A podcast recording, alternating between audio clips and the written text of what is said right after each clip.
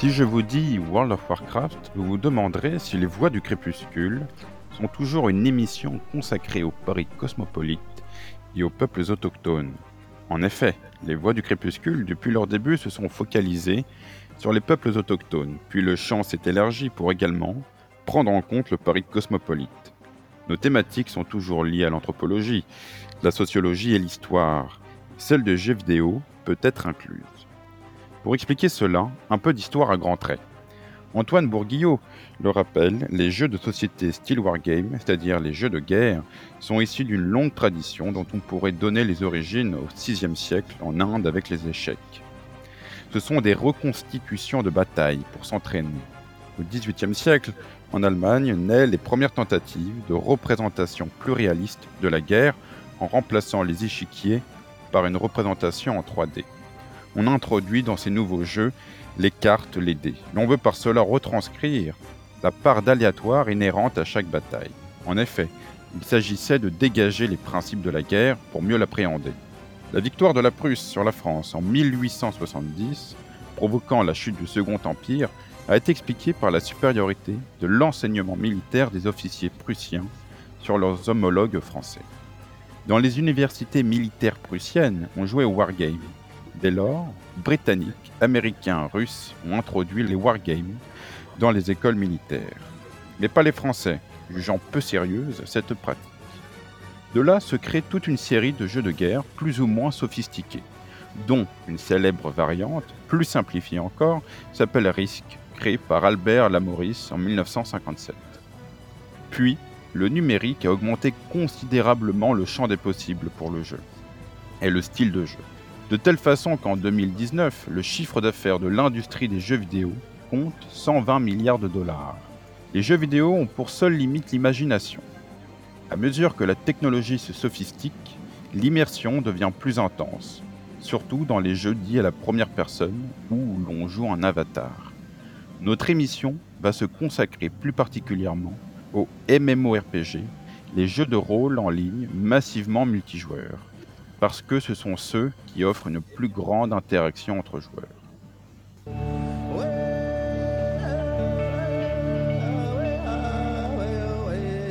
Les voix du crépuscule, anthropologie du Paris cosmopolite.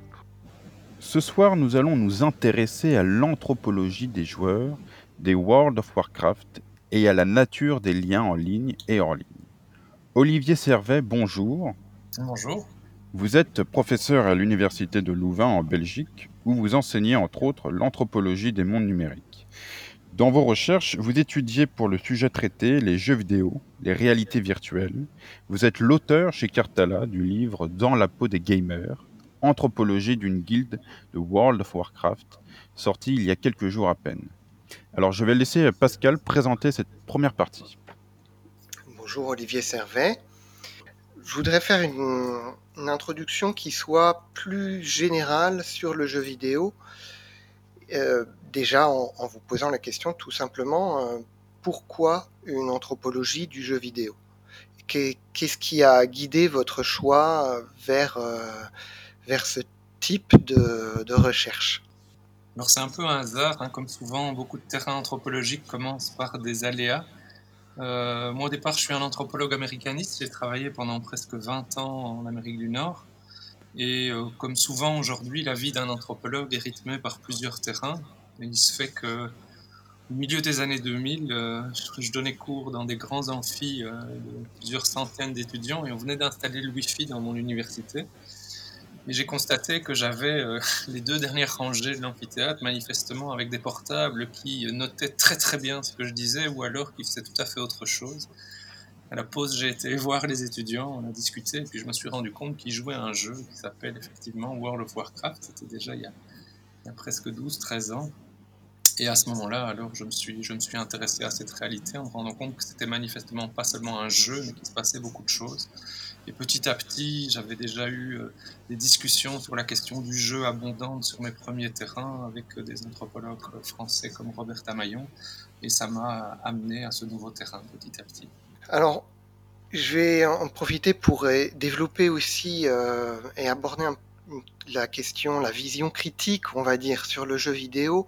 on, s'est posé pas mal de questions euh, aux voix du crépuscule avant de, se décider à, faire un thème euh, sur les jeux vidéo. Vous vous battez un peu en brèche euh, l'idée du, du gamer désocialisé et de la question du, danger du jeu vidéo justement sur la sociabilité, mais j'aimerais que vous reveniez un peu sur les deux hypothèses interprétatives que vous donnez au début de votre livre par rapport aux jeux vidéo en général. La première qui vise à dire que c'est une, euh, un nouvel opium du peuple dans une société néolibérale qui permet aux gens d'endurer euh, les exigences de rentabilité de la société. Et une deuxième hypothèse euh, plus enthousiaste, je dirais, qui, qui parle de la, l'apogée d'une société ludique ou l'avènement d'une société ludique où euh, les, une partie de l'humanité ayant dépassé les besoins primaires euh, peut s'adonner à l'exploration de nouveaux continents et au développement, euh, à de nouveaux développements cognitifs. Alors ces deux hypothèses, la, première, je l'avais développée d'une autre manière dans un, premier ouvrage qui était sorti au début de l'année, hein, qui s'appelle Le jeu vidéo Nouvel opium du peuple, point d'interrogation, et je répondais par la négative. Euh, partiellement, ceci dit, effectivement, on a vu euh, depuis les, les, premiers mois du confinement combien, d'une part, les pratiques de jeux vidéo ont augmenté et combien ça nous a permis, en tout cas pour beaucoup, de tenir. Il est intéressant de voir, par exemple, dans des enquêtes qui ont été faites récemment, combien la catégorie entre guillemets des gros joueurs a particulièrement bien passé en fait euh, la, la, période de confinement social euh, qu'on a vécu. Donc on se rend bien compte effectivement que cette hypothèse elle est euh, probablement trop radicale, mais elle participe clairement de la réalité. Alors dans dans, dans la peau des gamers, on a retardé sa sortie de quelques mois et il y a une toute petite un tout petit prélude qui euh, explique notamment la différence avec la situation dans laquelle nous sommes, qui est que euh, quand le jeu est choisi ou quand il est subi, c'est pas du tout la même chose. Et, je pense qu'il y a une différence assez majeure puisque euh, un jeu vidéo, à la différence de d'autres types de pratiques sociales, comme euh, il génère en partie de l'anonymat, hein, le fait d'avoir un avatar, d'avoir un pseudo permet en partie, euh, si on le souhaite, de se maintenir anonyme ou partiellement anonyme, euh, rend le rapport au jeu beaucoup plus libre.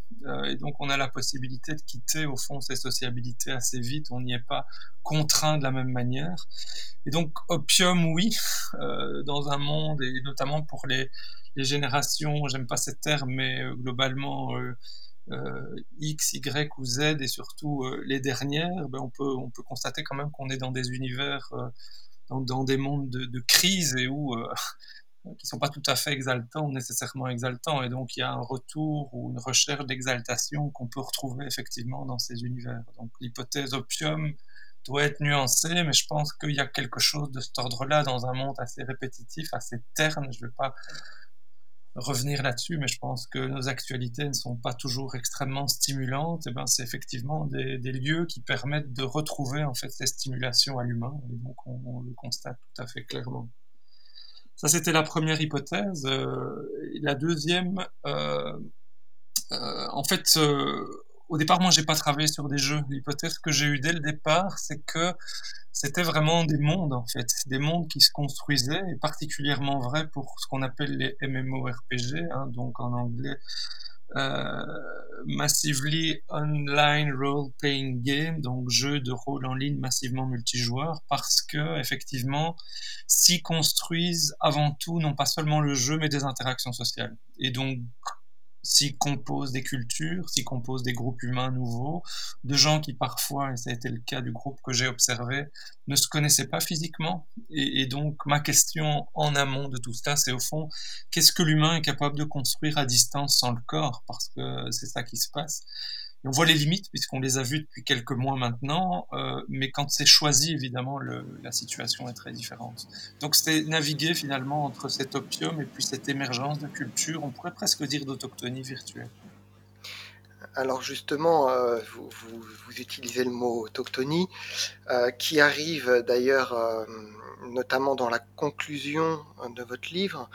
Nous, aux Voix du Crépuscule, on s'est beaucoup intéressé au, au combat des peuples autochtones, comme le rappelait Emmerich dans son édito.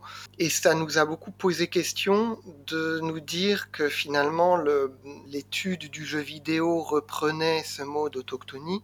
Alors est-ce qu'il y a euh, au sein de, de l'anthropologie, de l'ethnologie, une critique ou un débat sur le fait de s'intéresser justement à ces mondes virtuels euh, critique qui viserait à dire, je sais pas, par exemple, que c'est une façon de, délaisser le monde actuel et euh, les combats justement des peuples autochtones euh, et, des différentes communautés de notre monde actuel c'est une très bonne question. Hein. Je pense que c'est la question vraiment de. Enfin, ça, ça, nous renvoie au, profil et à la nature finalement de l'investissement. Et ce que j'ai voulu montrer dans ce livre, c'est la complexité, la diversité.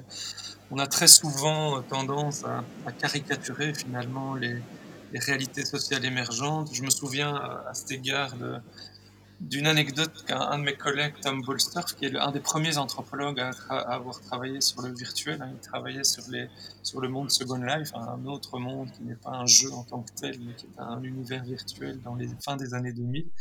Et quand il a sorti en 2008 son ouvrage euh, Coming of Age in Second Life, il a évoqué le fait que, en comparant la rhétorique des journaux euh, fin du 19e siècle euh, aux États-Unis avec l'arrivée du télégraphe et euh, la rhétorique en fait des médias contemporains sur le jeu vidéo, il a retrouvé en fait exactement les mêmes éléments. Hein. Donc des socialisations, les gens vont se replier chez eux, ils ne vont plus s'intéresser au monde du dehors.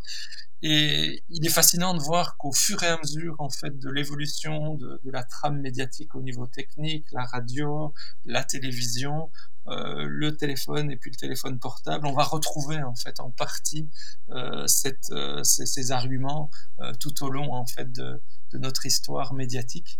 Euh, et, et, je pense que c'était important de revenir euh, à cet égard sur, euh, sur le jeu vidéo, puisqu'aujourd'hui on sait qu'avec, alors les estimations varient, mais jusqu'à 2 milliards et demi de, de, joueurs de jeux vidéo sur Terre, on est quand même dans quelque chose d'une immense euh, actualité aussi, du, qui, qui, représente quelque chose.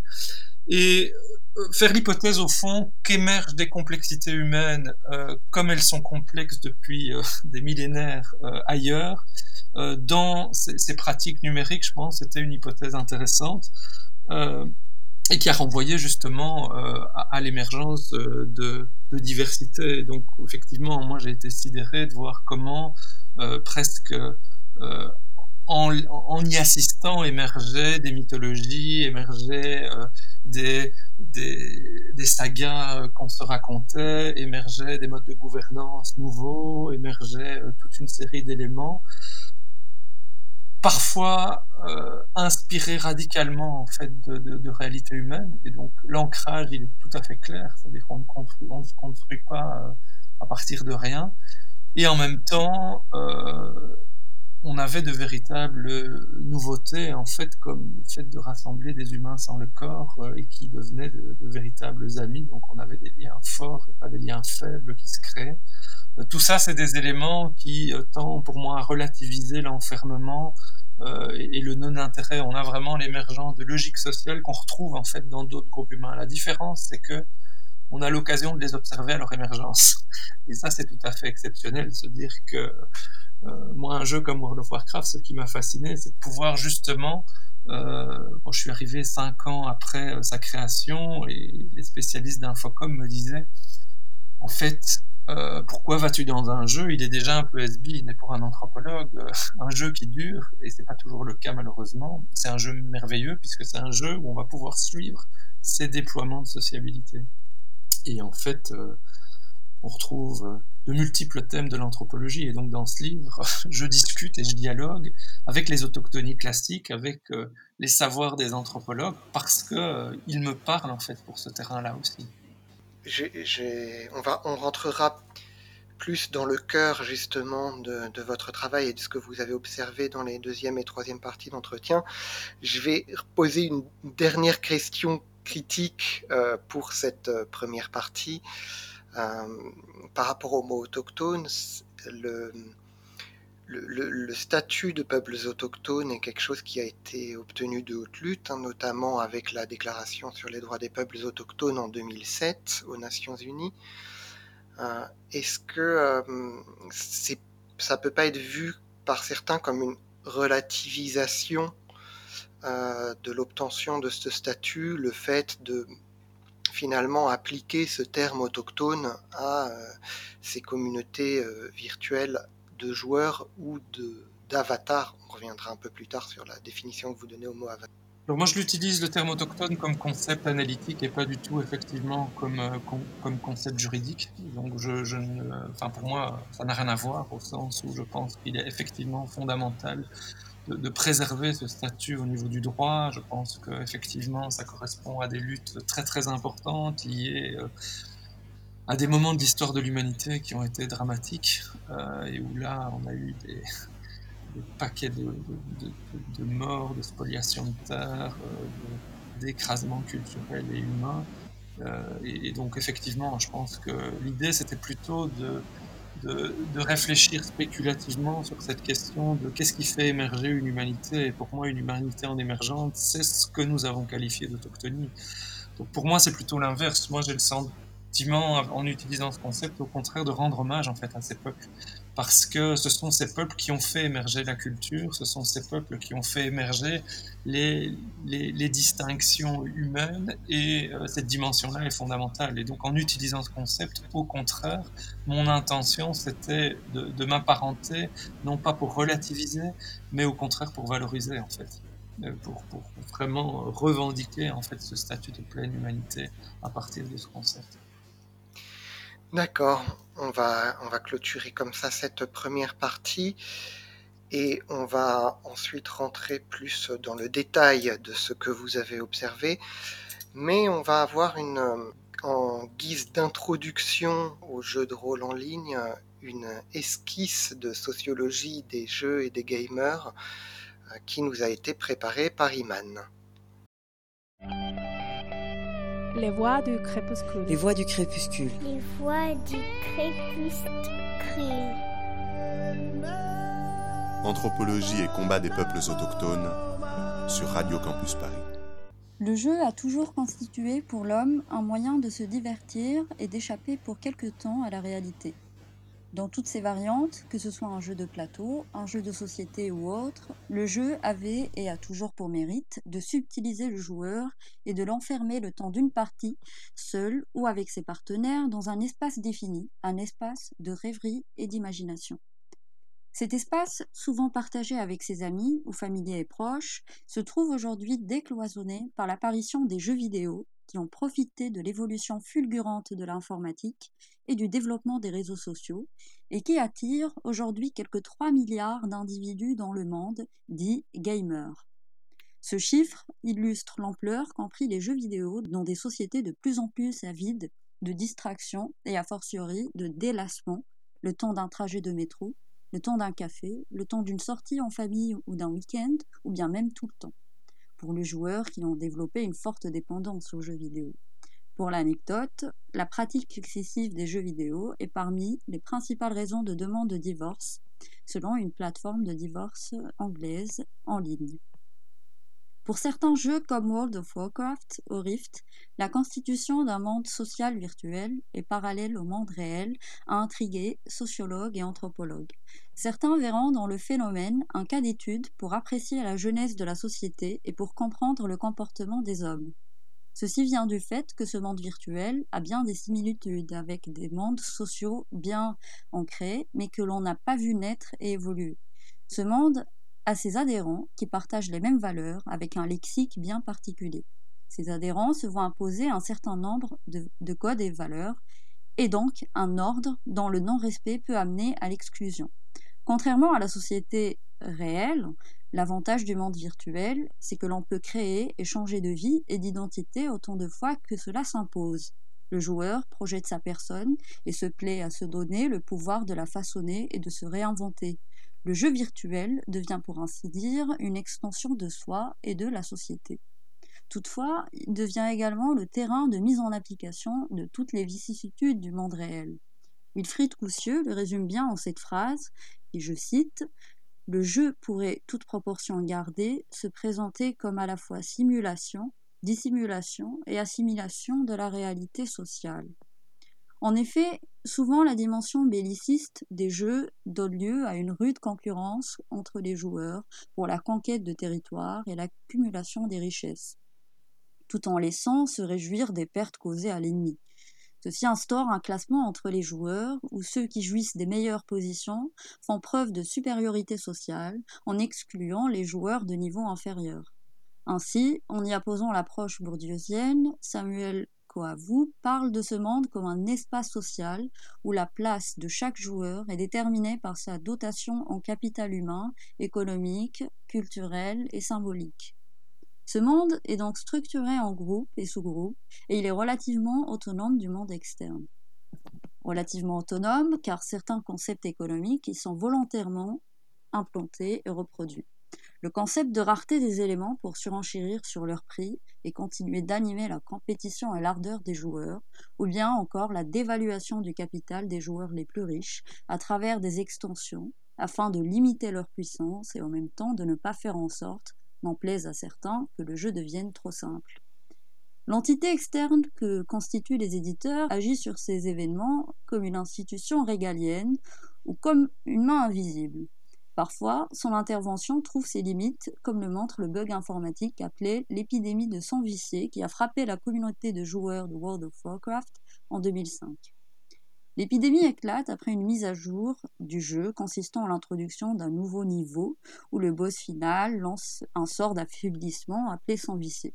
Ce sort devait faire perdre au joueur qui l'a touché des points de vie. Toutefois, en raison d'une erreur de programmation, le sort s'est mis à se propager entre joueurs de manière incontrôlée, tuant beaucoup, beaucoup trop.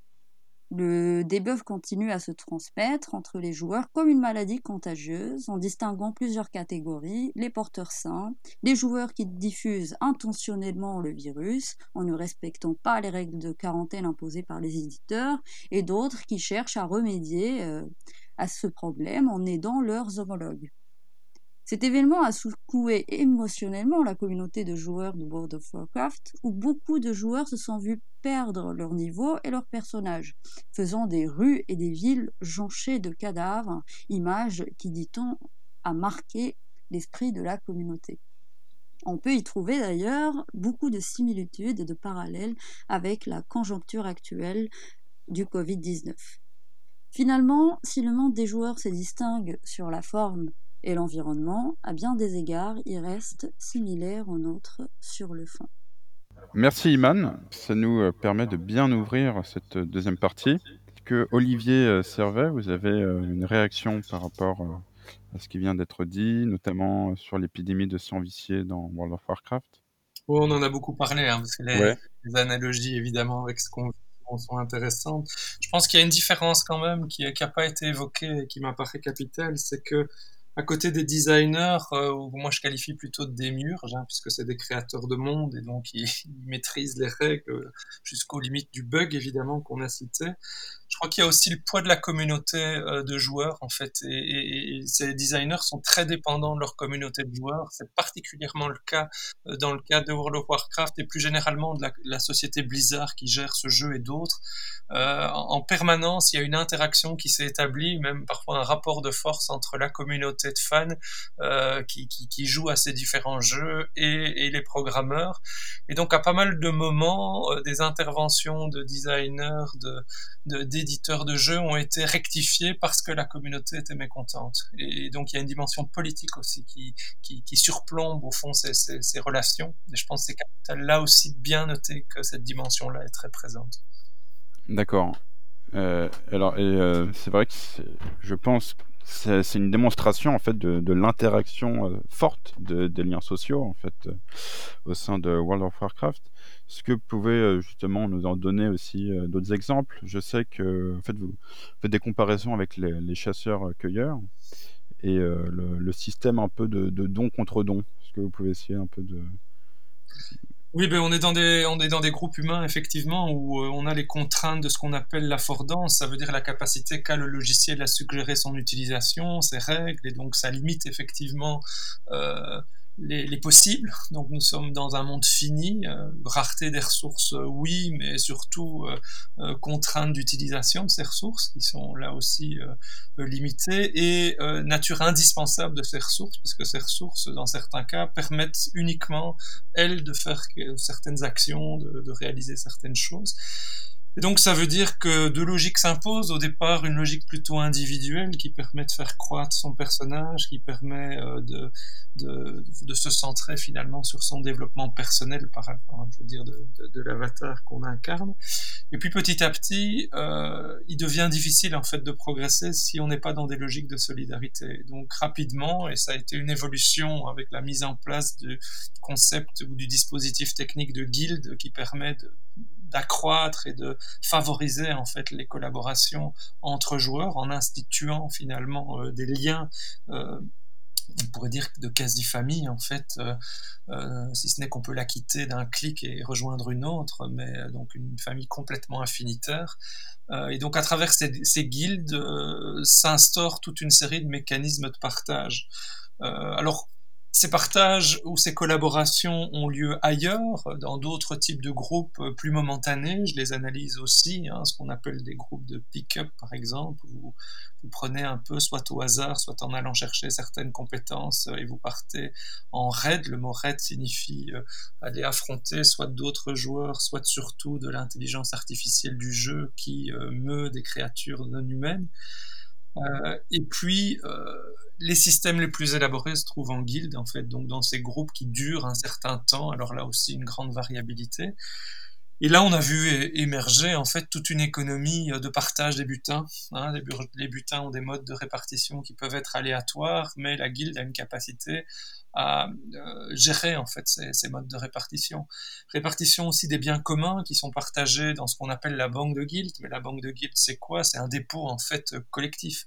Et, donc voir comment les joueurs peuvent ou ne peuvent pas utiliser ces dépôts collectifs, c'est tout à fait précieux et intéressant. Et on se rend compte que on a une immense diversité. On a des guildes que je qualifierais de quasi communistes où tout est partagé et tout est optimisé pour le collectif.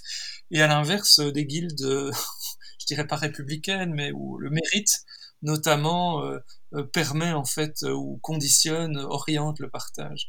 Donc c'est tout ce type de règles en fait qui sont assez étonnantes, assez intéressantes qu'on voit émerger. Jusqu'à présent, on avait beaucoup travaillé sur ce qu'on appelle les guildes de haut niveau qui ont été évoquées dans la chronique d'Iman, mais en fait, on avait trop peu travaillé sur les guildes casuelles, les guildes de, joueurs comme vous et moi, euh, qui, débutent ou qui, n'ont pas envie d'avoir une, pratique intensive, alors qu'elles représentent l'extrême majorité des joueurs. Et, donc mon idée et mon travail, ça a été de me focaliser aussi sur ces joueurs quotidiens et pas sur les joueurs hardcore. Et on se rend compte que le rapport euh, économique est un peu différent. Euh, la, dimension du tout à, la performance dans la répartition est fort différent et la question de la motivation individuelle joue un rôle important. D'accord, merci. Euh, Pascal, justement, je crois que tu voulais réagir euh, par rapport à ce qui vient d'être dit.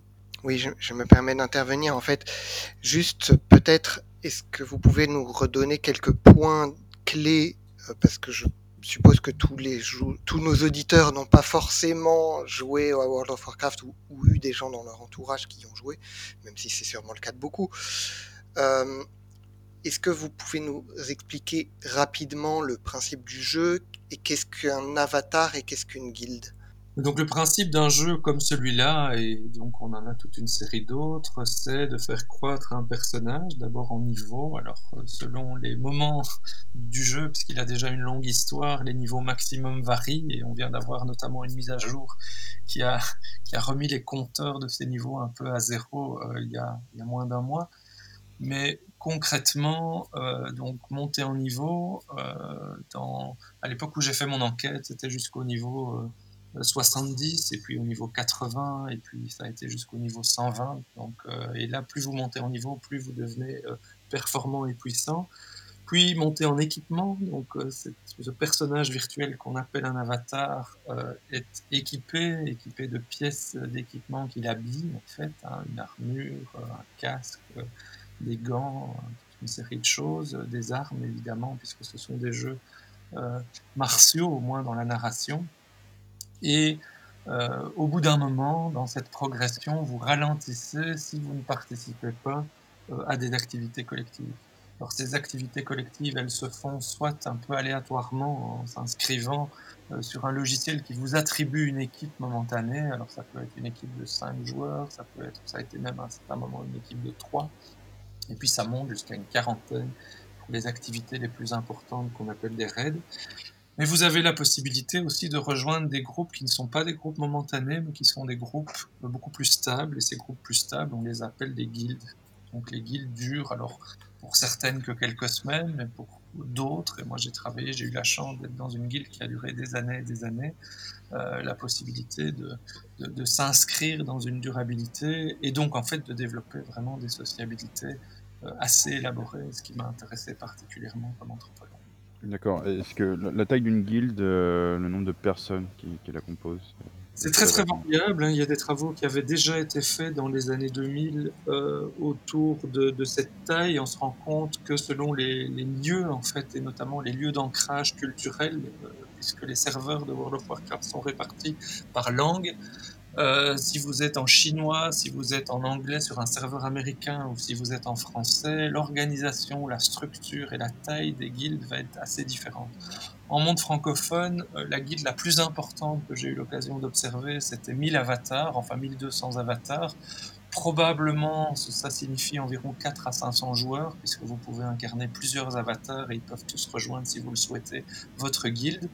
Euh, et la guilde que moi j'ai observée, c'était une guilde qui avait de l'ordre de 400 avatars et environ 120 joueurs, d'après mes estimations, avec une petite variabilité dans le temps. Mais donc on est à la taille de, quelque chose qui fait oui, une centaine de joueurs. C'est conséquent, ouais. Euh, Iman, je pensais que tu, voulais réagir également. Euh, oui, alors euh, je me demandais quelle était la frontière entre un joueur occasionnel qui joue une fois par semaine, mais depuis 6-7 ans, comme on en voit beaucoup autour de nous et qui n'arrive pas à se détacher du jeu, et un joueur, vous avez dit hardcore, qui joue tous les jours avec des rythmes soutenus.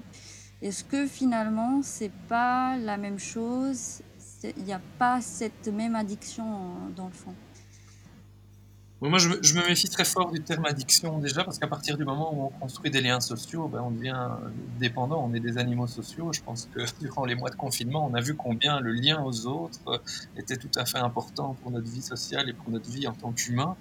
Et euh, je pense qu'à partir du moment où ces collectifs deviennent en fait une partie de la vie de ces joueurs, une partie de la vie de ces humains, ben, concrètement, euh, on devient dépendant, mais comme on est dépendant de sa famille, comme on est dépendant de ses amis, euh, ces liens font partie de qui nous sommes. Euh, D'où mon malaise à utiliser d'ailleurs la, la différenciation qu'on utilisait au début, qui est peut-être un peu révélatrice des débuts d'Internet, virtuel, réel. Je pense que pour ces joueurs, qu'ils soient hardcore, donc des joueurs très investis, ou plutôt amateurs ou casuels, euh, on, a, euh, on a une part de leur vie sociale en fait. Ils considèrent que ces liens-là sont des liens comme les autres, alors un peu différents au sens où les modalités ne sont pas des modalités de présentiel, ne sont pas des modalités, euh, mais on a quelque chose qui, qui s'inscrit en fait dans leur vie sociale. Ça fait partie du capital social, ça fait partie des dynamiques avec avec leurs autres lieux de vie. Et, je pense qu'il faut l'intégrer comme ça. Et donc, je préfère parler de en ligne et hors ligne, par exemple, pour bien montrer qu'on est dans des réalités de nature communicationnelle différentes ou de présence différente, mais euh, qui font partie vraiment de cette galaxie sociale. Alors après, euh, moi, j'ai défini en fait les joueurs sur lesquels j'ai travaillé. Après deux ans de travail, euh, je me suis focalisé sur ceux euh, dont c'était la première activité sociale. J'ai choisi cette définition parce que c'est une définition souple en fait. Hein. Selon que vous avez beaucoup d'activités sociales, ben, 4 heures de jeu par jour, ça va être quelque chose de très important puisque vous avez une vie segmentée en de multiples activités et donc ça va prendre une certaine place. Par contre, si à l'inverse vous êtes un joueur qui avait euh, peu d'activités, ben, on peut monter jusqu'à du 8-12 heures par jour pour certains. hein. Évoqué que le joueur le plus investi que j'avais rencontré, on était au-delà de 16 heures par jour depuis plusieurs années, donc on est dans des choses qui sont extrêmement importantes. Euh, alors, En fait, tout dépend de l'objectif du joueur. Euh, on a des joueurs pour qui l'objectif, c'est la performance, c'est la performance individuelle et collective, c'est ça qui va être recherché. Et donc, la, présence et, et l'investissement, il est souvent lié à l'entraînement, parce qu'il y a un lien très très clair entre performance et capacité à pouvoir jouer régulièrement. Pour d'autres, au contraire, la performance n'est pas du tout recherchée. Je pense aux joueuses féminines, pour, qui, pour l'essentiel dans les rencontres que j'ai eues, dans les entretiens, dans les, les, les focus group euh, plus collectifs, euh, on sentait que c'était les, questions de sociabilité, de partage, de se sentir inscrit dans un groupe qui était beaucoup plus important, mais pas la performance. Et donc le rapport même aux heures consacrées sont très très différents. Et je pense qu'il faut vraiment de plus en plus être nuancé par rapport à ces réalités. À partir du moment où on a ces, millions de joueurs, ben c'est évident en fait qu'on est face à des complexités et on doit rentrer dans ces logiques de la complexité. Une pluralité des, liens sociaux. Alors... qu'il n'y a pas effectivement des pratiques qui sont socialement problématiques, évidemment. D'accord. Alors merci, on, va se retrouver dans quelques minutes pour poursuivre cet entretien? Écoutez euh, la pause musicale. Et alors, euh, qu'est-ce que tu vas faire quand tu seras niveau 2 quand j'aurai mon niveau 2, j'achèterai un duvet pour dormir dans les donjons sans jamais m'enrhumer. C'est un peu ça, la vie d'aventurier. Et on y va, y a des gobelins à saigner. Quand j'aurai mon niveau 3, j'achèterai un carquois. J'y mettrai des flèches magiques du genre qui t'arrache un bras. C'est un peu ça, la vie d'aventurier. Et on y va, y a des squelettes à poutrer quand j'aurai mon niveau 4, j'achèterai un cheval. Je sais pas vraiment monter, tant pis ça m'est égal. C'est un peu ça, la vie d'aventurier.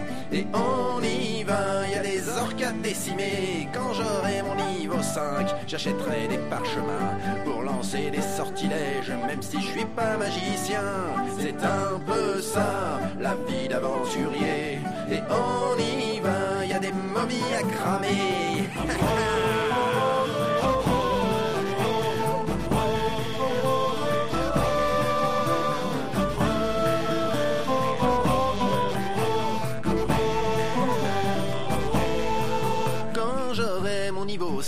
6, j'achèterai une armure. C'est moins facile de courir, mais on évite les fractures. C'est un peu ça, la vie d'aventurier. Et on y va, y a des trolls à bousiller. Quand j'aurai mon niveau 7, j'achèterai un anneau qui donne plus de charisme et la puissance d'un taureau. C'est un peu ça, la vie d'aventurier. Et on y va, y a des minotaures à tuer. Quand j'aurai mon niveau 8, j'achèterai une baliste pour assiéger les donjons des nécromants cultistes. C'est un peu ça, la vie d'aventurier.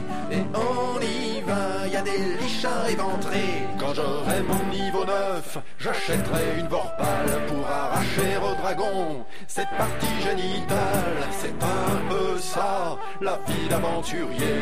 Et on y va, y a un dragon pour tester.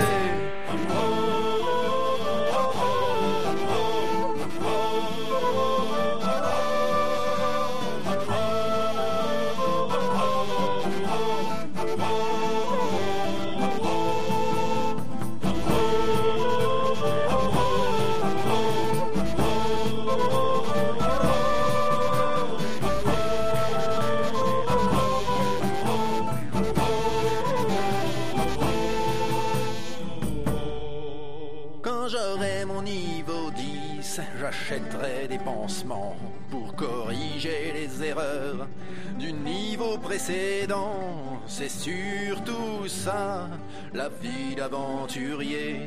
Je rentre chez moi, ma carrière est terminée.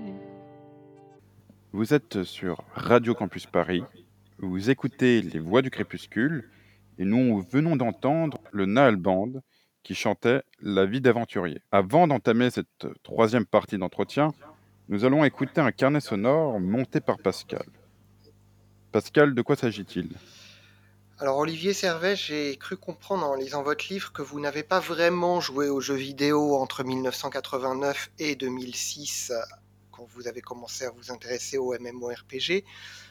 Euh, j'ai pourtant monté un, un florilège de sons de jeux vidéo qui sont plutôt de la période années 90, début des années 2000.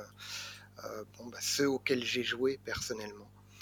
Donc il y a quatre jeux vidéo. euh, Peut-être qu'on aura l'occasion de faire un petit jeu à la fin, euh, de deviner les jeux qui sont dedans, si, si vous avez néanmoins un petit peu joué à ces jeux-là. Ready to work.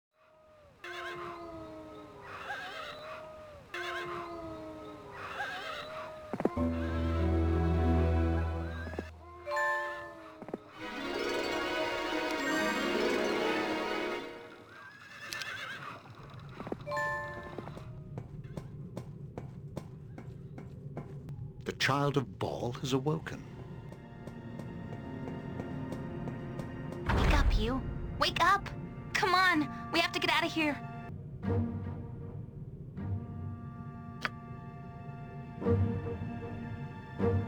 The bars, they bend and twist with my berserker strength. Minsk and Boo are free. Quickly, we must get out of here before whoever did this returns. I swear, traveling with you is never dull.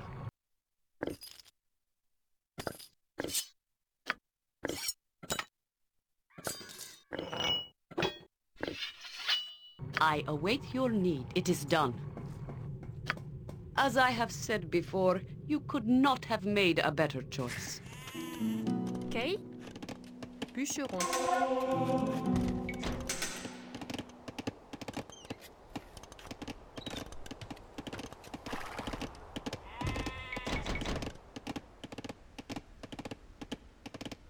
Keye.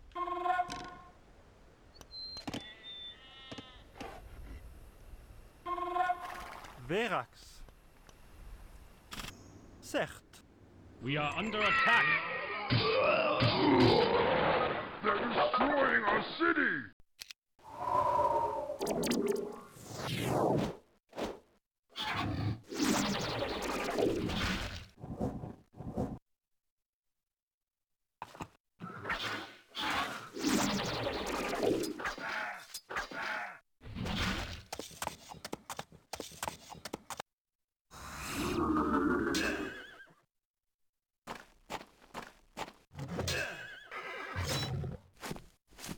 vote.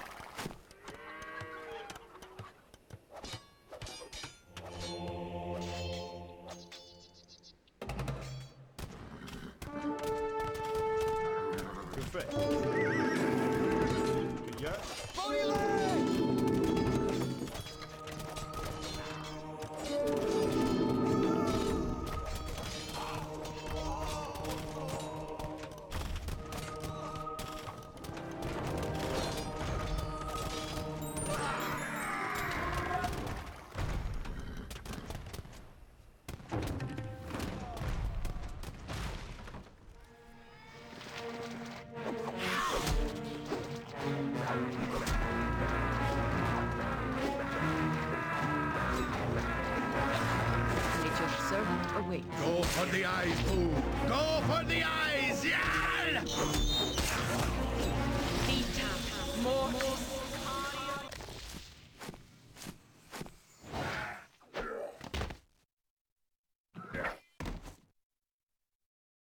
When my work is finished, I'm coming back for you.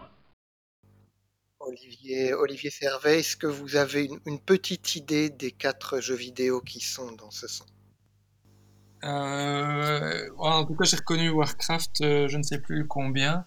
Le, le 2. Voilà, le 2. euh, mais pour, pour les autres, j'avoue que c'était la période où j'étais beaucoup sur le terrain classique.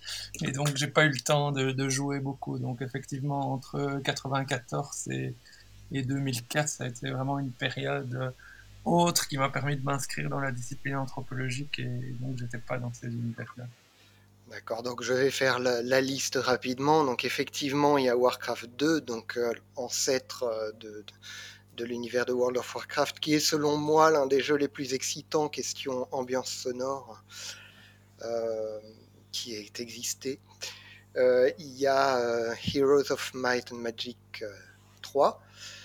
Il y avait Age of Kings, deuxième version de Age of Empires, et l'un des premiers grands jeux de rôle pas en ligne pour le coup, qui est Baldur's Gate 2. Oui, Baldur's Gate 2, j'ai un peu, j'ai un peu joué. On va donc euh, enchaîner sur euh, la troisième partie. Et euh, je voulais vous demander, Olivier Servet, quels sont les, les ressorts anthropologiques et les, les auteurs d'anthropologie que vous avez mobilisés dans cette enquête. J'ai vu que vous faisiez par exemple référence à Philippe Descola. Oui, ben, il y a, d'abord une référence méthodologique. Hein, clairement, moi, je m'inscris dans la tradition classique et euh, une de mes insatisfactions quand je lisais en fait la littérature anthropologique qui avait été faite sur les jeux vidéo, c'était la longue durée. Donc, moi, j'ai travaillé vraiment sur, euh, sur de, de, nombreuses années et puis le temps d'analyse a pris du temps aussi à formuler. Et donc, euh, ça, c'était le premier élément. Et puis après, au niveau de la littérature, effectivement, hein, du côté francophone, euh, le rapport au non-humain, euh, sur lequel a réfléchi beaucoup Philippe Descola, est très présent dans mon travail. Je pense autour tant des imaginaires et donc de la représentation du non-humain que de la relation au non-humain, puisque ici, l'idée était de travailler aussi sur le relationnel de ces non-humains digitaux. Il euh, y, a une vraie réflexion que j'essaye de mener euh, en, dialogue euh, avec, avec Philippe Descola. Et puis sur la question aussi du, fondement de ces sociétés virtuelles, je pense que là aussi c'est plutôt à, Maurice Godelier que je dois une série de réflexions sur ce que lui appelle le politico-religieux. Moi je le qualifie beaucoup plus d'imaginaire, mais on est dans des choses un peu, un peu similaires au fond sur qu'est-ce qui fait société dans ces mondes digitaux. Euh, c'est une autre réflexion et un autre débat. Il y, a, par exemple tout un, chapitre où vous décrivez euh, ces, fameux non-humains, donc tous les animaux, les montures, les familiers que peuvent invoquer les chasseurs, les mascottes, etc., qui sont des, animaux digitaux. Vous parlez euh, aussi de, des éléments de décor, etc. Donc ça, c'est vraiment en référence aux travaux de Philippe Descola. Je sais que Bruno Latour aussi a travaillé sur les agents non, humains. Est-ce que c'est un auteur que vous avez également convoqué? Oui, je convoque un peu Latour, mais moins. Je dois avouer vraiment que je me suis inscrit dans la tradition euh, euh, de réflexion conceptuelle qui, s'ancre dans des ethnographies euh, denses. Et si Latour, dans ses premiers travaux, était un peu dans cette veine, pour l'instant, il a un peu évolué. mais euh, globalement, en fait, euh, enfin, des, travaux comme ceux de la Tour d'Escola se parlent bien, en fait, et, cernent vraiment cette question des interactions, des frontières entre ce que nous appelons euh, les humains, et ici, évidemment, par l'intermédiaire d'un avatar qui n'est pas un humain, mais qui est joué, qui est mu par, euh, des humains, euh, ben, on est vraiment sur des questions de frontières qui sont intéressantes à questionner. La différence, c'est qu'on est dans, un ordre qui n'est pas l'ordre biologique ici, mais qui est vraiment, euh, ou qui n'est pas même l'ordre spirituel, on pourrait dire, mais qui est de l'ordre du, construit, évidemment, hein, du technologique, de, cette intelligence artificielle qui, interagit avec nous et que nous faisons bouger. Et donc, qu'est-ce que ça change au fond dans la réflexion sur ces non-humains Et on sait que la question des non-humains, ça a été une manière de revisiter ces 20 dernières années le rapport aux autochtonies, justement, hein, aux, cosmovisions, à cette conception du monde de, différentes populations de la planète. Euh, quelle conception du monde émerge, quelle conception relationnelle émerge en fait de ce type d'univers digitaux Je pense que c'était la question euh, en dialogue. Est-ce que vous auriez une anecdote ou un exemple euh, de rapport justement des joueurs à euh, un de ces agents non humains dans le jeu qui, qui éclairerait euh, à la fois la vision qu'on peut avoir du jeu, des sociabilités qu'il construit et de, peut-être de l'anthropologie de, nos sociétés alors il y a plein d'exemples, hein, puisque donc on est dans des univers qui sont peuplés de non-humains, essentiellement euh, sous l'apparence d'animaux. Euh, et euh, vous pouvez, selon les modalités du jeu, interagir avec ces non-humains de manière, alors ça peut être agressive, ça peut être de manière au contraire d'alliance. vous pouvez par exemple incarner un chasseur depuis le début du jeu, et ce chasseur a un animal de compagnie, qui lui, qui lui sert d'allié de chasse. Euh, alors selon là aussi l'évolution de la complexité du jeu, son intelligence artificielle, vous pouvez activer une intelligence artificielle qui le rend plus ou moins autonome. Vous allez le contrôler totalement en mode défensif ou au contraire, vous allez lui donner un peu d'autonomie et il va pouvoir aller euh, s'épandre autour de vous euh, avec une certaine liberté. Et j'ai travaillé en fait notamment sur euh, sur euh, l'affection en fait qui est investie dans ces animaux. Parce que je me disais au fond c'est des représentations animales mais ce ne sont pas des animaux. Euh, quelle est la nature de cette relation par rapport à un animal de compagnie classique un animal domestique comme on les qualifie dans nos sociétés? Et j'étais très étonné. Au départ je me disais c'est purement euh, au fond une extension de capacité du personnage et ça, c'était mon interprétation initiale. Et puis, je me suis rendu compte que c'était une vision assez ethnocentrique, probablement centrée sur mon rapport au jeu et sur ma conception des choses. Mais en fait, chez certains d'entre eux, on a euh, euh, quelque chose. Alors, c'est pas, il y a moins, beaucoup moins de complexité qu'un animal, évidemment. Hein, on est dans un autre euh, ordre, mais il y a de l'affection, il y a de l'émotion. Quand l'animal meurt, euh, chez certains joueurs, il y a vraiment quelque chose qui se joue. Euh, quand on perd aussi un animal à certains moments, euh, on sent aussi qu'il y a de l'émotion, qu'il y a quelque chose qui se joue. Tout de suite, de la nostalgie réémergeait. Et donc là aussi, j'ai vraiment senti que, se construisaient étonnamment en fait des, des rapports affectifs euh, dans la relation en fait à ces animaux qui sont pourtant des, des constructions finalement de code. Euh, mais voilà, ça se développait comme ça avec certains joueurs ou joueuses aussi. Et euh, alors pour rebondir sur euh, plutôt les liens sociaux maintenant entre les joueurs, entre les avatars, il y a donc dans les guildes, vous avez précisé, les objets qui sont mis en commun et donc tout le monde peut en fait les, les récupérer, mais à condition d'avoir soi-même contribué à la guilde. Et qu'est-ce qui se passe quand ces conditions ne sont pas satisfaites? C'est-à-dire qu'une personne va piocher délibérément des objets euh, qu'il n'aurait pas dû prendre. C'est ce qu'on appelle dans le jargon des joueurs un, ninja. hein. Donc un ninja, c'est quelqu'un qui, de manière indue aux règles du collectif, et elles peuvent varier en fait, euh, va prendre des objets qu'il n'a pas mérités. Alors je dis bien, euh, qu'il n'a pas mérité varie. Il y a des règles tacites dans les petits groupes qui sont composés aléatoirement par l'ordinateur. On se trouve à 5 dans ce qu'on appelle un donjon. Donc c'est- un lieu euh, dans le jeu, mais euh, séparé, où on mène une série d'aventures à 5 et où on dépend les uns des autres. Et si à la fin, euh, un des joueurs a pris indûment une série d'objets, et notamment des objets dont il n'a pas besoin, parce qu'il y a des objets qui sont dédicacés à certains types de classes de joueurs, euh, ou ne les a pas mérités euh, selon euh, l'éthos général des joueurs, on peut le qualifier de ce qu'on appelle ninja et donc dire il y a un individu là qui ne joue pas au fond les règles du jeu et ces règles du jeu c'est un certain fair play euh, à différents niveaux. Dans les guildes ça va plus loin, hein. quelqu'un qui prend dans le coffre de guilde des choses dont il n'a pas besoin, le pire étant souvent de prendre des objets qu'on va revendre en fait pour se faire des pièces d'or alors qu'il a été acquis parfois de haute lutte par euh, le, le collectif, euh, c'est considéré comme une attitude anticollective, problématique et réprimée. Donc on appelle ça un ninja. Le titre de ninja peut être très discriminant parce qu'on peut euh, avoir sur les forums du jeu euh, des noms d'avatars qui se retrouvent là en disant méfiez-vous de ce joueur, c'est un ninja. Et donc on a une norme sociale qui impose des, règles et qui impose aussi des sanctions, des sanctions qui peuvent être euh, une, mise au pilori, on pourrait presque dire, euh, ou en tout cas euh, au pilori social par le, fait de, se voir affublé de ce qualificatif. Et donc par conséquent, d'avoir du mal à rejoindre d'autres guildes par la suite.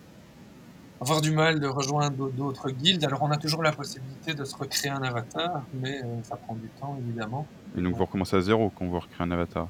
Exactement. Enfin, alors il y a quelques systèmes qui permettent d'aller plus vite, mais globalement, il faut commencer à zéro. ouais. Donc ouais, c'est comme une euh, sacrée euh, temps euh, à reprendre euh, en plus. Quoi. Tout à fait. Oui, je vais pour, pour, pour clôturer l'entretien, Olivier Servet, euh, on n'a malheureusement pas assez parlé de la sociabilité entre les joueurs, euh, qui est quand même le cœur hein, de, euh, de votre étude. Mais vous parlez dès le début, dans les hypothèses que vous posez, d'une continuité entre le monde réel et le monde virtuel. Alors, question un petit peu large. Quelle est, est voilà, vous avez, si je comprends bien, observé des liens de sociabilité beaucoup plus forts que, ce qu'on peut imaginer quand on ne connaît pas. Donc, quelle est la, force de ces liens de sociabilité? Est-ce que justement le, le, monde réel et le monde virtuel finissent par se confondre pour les joueurs? Alors, je dirais pas qu'il y a confusion, je dirais qu'il y a articulation. Et je vais deux exemples pour clôturer, mais qui me semblent importants. Euh, d'abord, j'ai qualifié la guilde sur laquelle j'ai travaillé de déphasés sociaux. Alors, ce n'était pas du tout, euh, évidemment, un terme stigmatisant, c'était un constat d'organisation sociale. La plupart des joueurs qui étaient membres au moment où j'ai observé de ce collectif, euh, c'était des personnes qui étaient en marge, en fait, des rythmes dominants. On pourrait dire, on se lève, on va travailler entre 8, 9, 10 heures et fin de journée, puis on a une période de loisirs et une période de, de fin de journée plus calme. Eux avaient des activités dont le flux du capitalisme néolibéral avait entraîné une certaine euh, disharmonie par rapport au rythme majoritaire, et donc il se retrouvait tout seul. Je me souviens d'un des conducteurs de train, par exemple, qui rentrait chez lui en fin de matinée, et alors qu'est-ce que vous faites là? Vous êtes tout seul chez vous, vous devez tenir encore un peu avant d'aller dormir.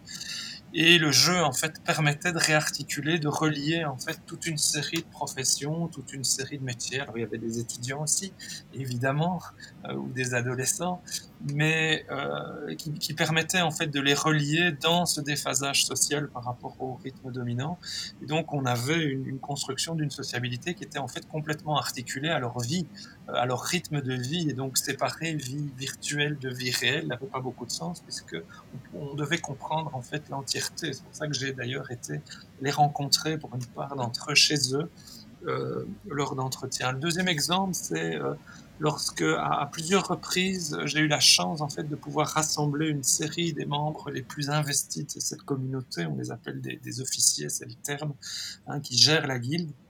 Et j'ai eu la chance de pouvoir les rassembler physiquement, alors que la plupart d'entre eux ne s'étaient jamais vus euh, en présentiel. Et je me suis dit, j'ai peu de moyens, on va devoir un peu tous y mettre de notre, de notre, de notre, voilà, de notre mieux pour, pour que ça se passe bien. Et en fait, été sidéré.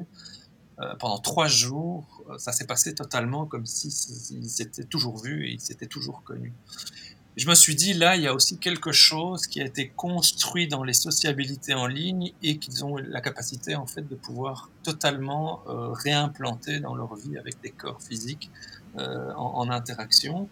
Et c'était quelque chose auquel je m'attendais, mais absolument pas, et qui était euh, tout à fait intéressant. Ça veut dire effectivement que la vie en ligne génère, en fait, des capacités qui vont largement au-delà de la vie uniquement numérique, mais que elle peut créer des liens qui sont transposables, qui sont utilisables, qui fonctionnent manifestement dans ces collectifs une fois qu'on se retrouve en présentiel. Bon, bien, merci. On va finir sur ces mots-là. Euh, ben, qu'il va falloir qu'on rende l'antenne. Il est bientôt 21h sur Radio Campus Paris. Et nous invitons euh, les auditeurs à s'offrir euh, votre livre pour Noël dans la peau des gamers anthropologie d'une guilde de World of Warcraft pour euh, approfondir euh, cette question des liens entre les joueurs dans euh, les communautés virtuelles et toute la continuité entre communauté virtuelle et communauté réelle. Olivier Servet, merci. Et je remercie également l'équipe des Voix du Crépuscule qui était avec moi ce soir, Iman et Emric. Merci aux éditions Cartala ainsi qu'à Janie Raymond pour leur contribution à cette émission. Quant à nous, chers auditeurs, bonne fin de semaine, bon réveillon et à dans un mois.